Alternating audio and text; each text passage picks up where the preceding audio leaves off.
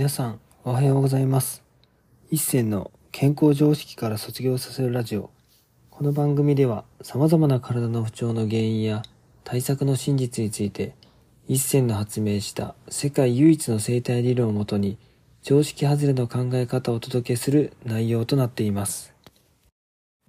本日のテーマはブルーロックから学ぶ本当の健康とはについてお話していきたいと思います。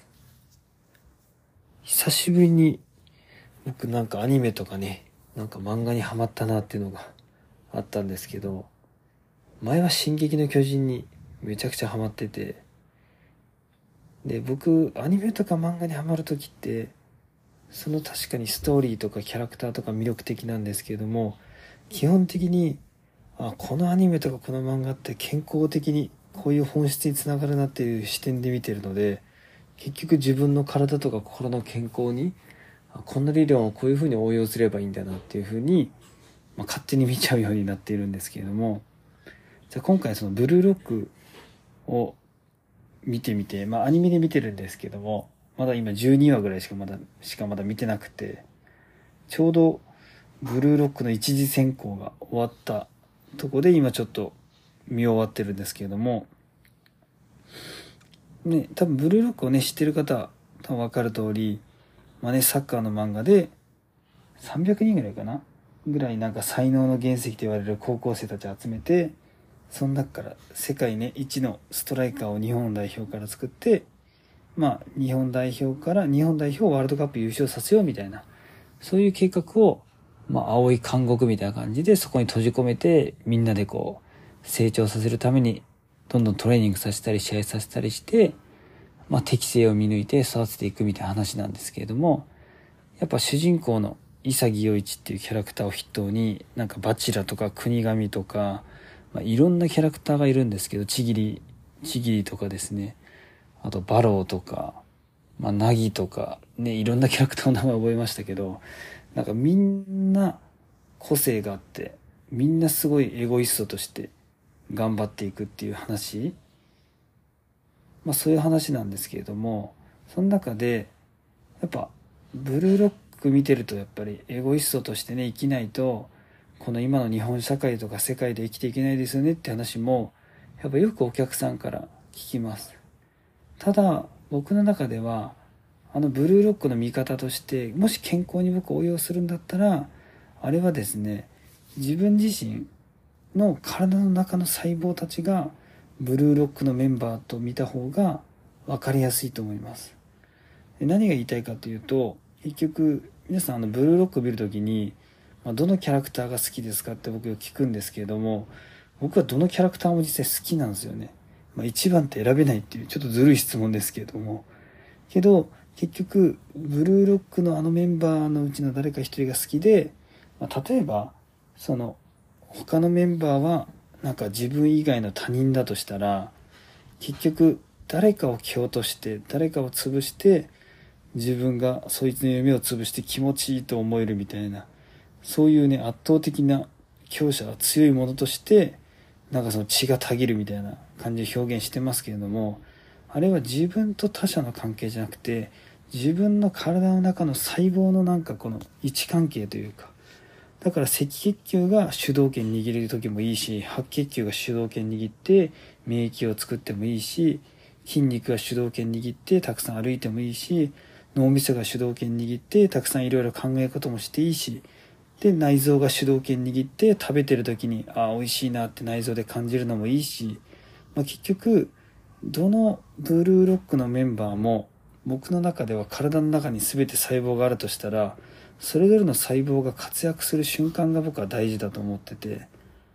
だからそういう風な視点で見ると例えば悩むことも実は、まあ、例えば脳みそっていうとこに特化したブルーロックのメンバーがめちゃくちゃ活躍してくれないと勝てない。例えばエゴジンパチっていうねそのブルーロック時代創設したブレインのような人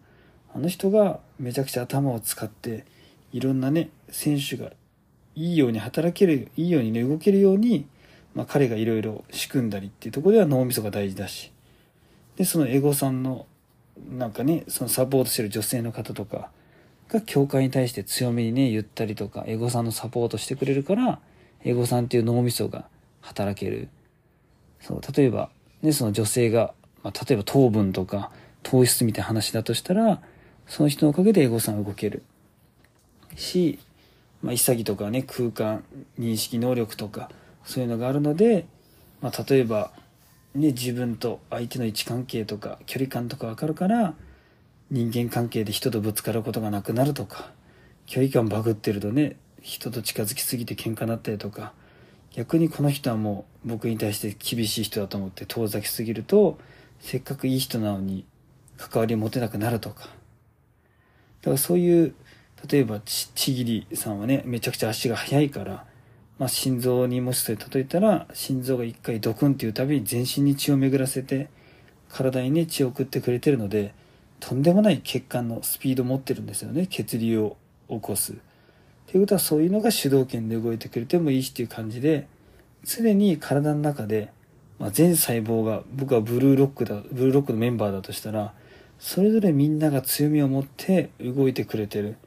でその強みが出る瞬間はその人がまあ、エゴイストとして体をコントロールしてるけどでも他の人もエゴイストとして僕の体の中をコントロールしてるっていう風に見ています。だからどんな細胞が自分の体の中でこう主導権握ったとしても自分の体の中の、ね、大大切なメンバーなんで例えばまあもしがん細胞とかその自分にとって体の不調を起こすような悪い細胞が出てきたとしてもその細胞がいるおかげでその細胞を潰すために他のエゴイストが自分の体から出ていく出てきてそのちょっとがん細胞をやっつけてくれるとか。でそのがん細胞ももともとの赤血球に戻ったりするためにはそういろんなね自分の体の中のエゴをね考えてる細胞がどんどん主導権握ろうとしてくるのでね、もともとね、弱肉強食とかいう表現もありましたけど、その共生っていう共に生きるっていう選択がもともとの細胞がね、どんどん発達していった大元の歴史にあるっていう風な話もあります。だからそういう風に見ると、まあそれぞれの細胞は自分のね、エゴというか自分らしく生きることを証明するために僕たちの細胞はまあこうやって共存を選んで60兆個の細胞が共存してね、いろいろ今動いてるわけなので、まあ、サッカーもね11人でやりますけれども人間の体も60兆個の細胞が共に生きてサッカーしてるようなもんなのでだから皆さんね自分の体の中にブルーロックメンバーがいるっていうような見方で見ると相手を蹴落とすっていうよりも自分の中で細胞同士がこう入れ替わり立ち替わりするっていう。でそこで負けたとしてもね例えばなんかいろんなキャラクターが途中で負けて敗退していきますけど敗退していたメンバーはある意味自分の体の中の外に出ていって便とかおしっこで出ていくみたいな。亜生出ていくみたいなイメージで僕は捉えてるので、ぜひね、ブルーロックは体の中の細胞、全メンバーだと思いながら見てみると、意外とそういう自分にとっての健康法とか、健康になるための視点のヒントが得られると思うので、まあ、ブルーロックをこんな風に見てる人あんまりいないかもしれないですけど、ぜひね、自分の健康に役立つという意味で、そういう視点でちょっと見てみると面白いと思います。本日も最後まで聞いていただきありがとうございました。もし面白かったらラジオの登録とコメントなどもいただけるとすっごく励みになります。お知り合いの方にもこのラジオを紹介していただけるとすっごく嬉しいです。皆さんにとって健康で楽しい一日になりますように。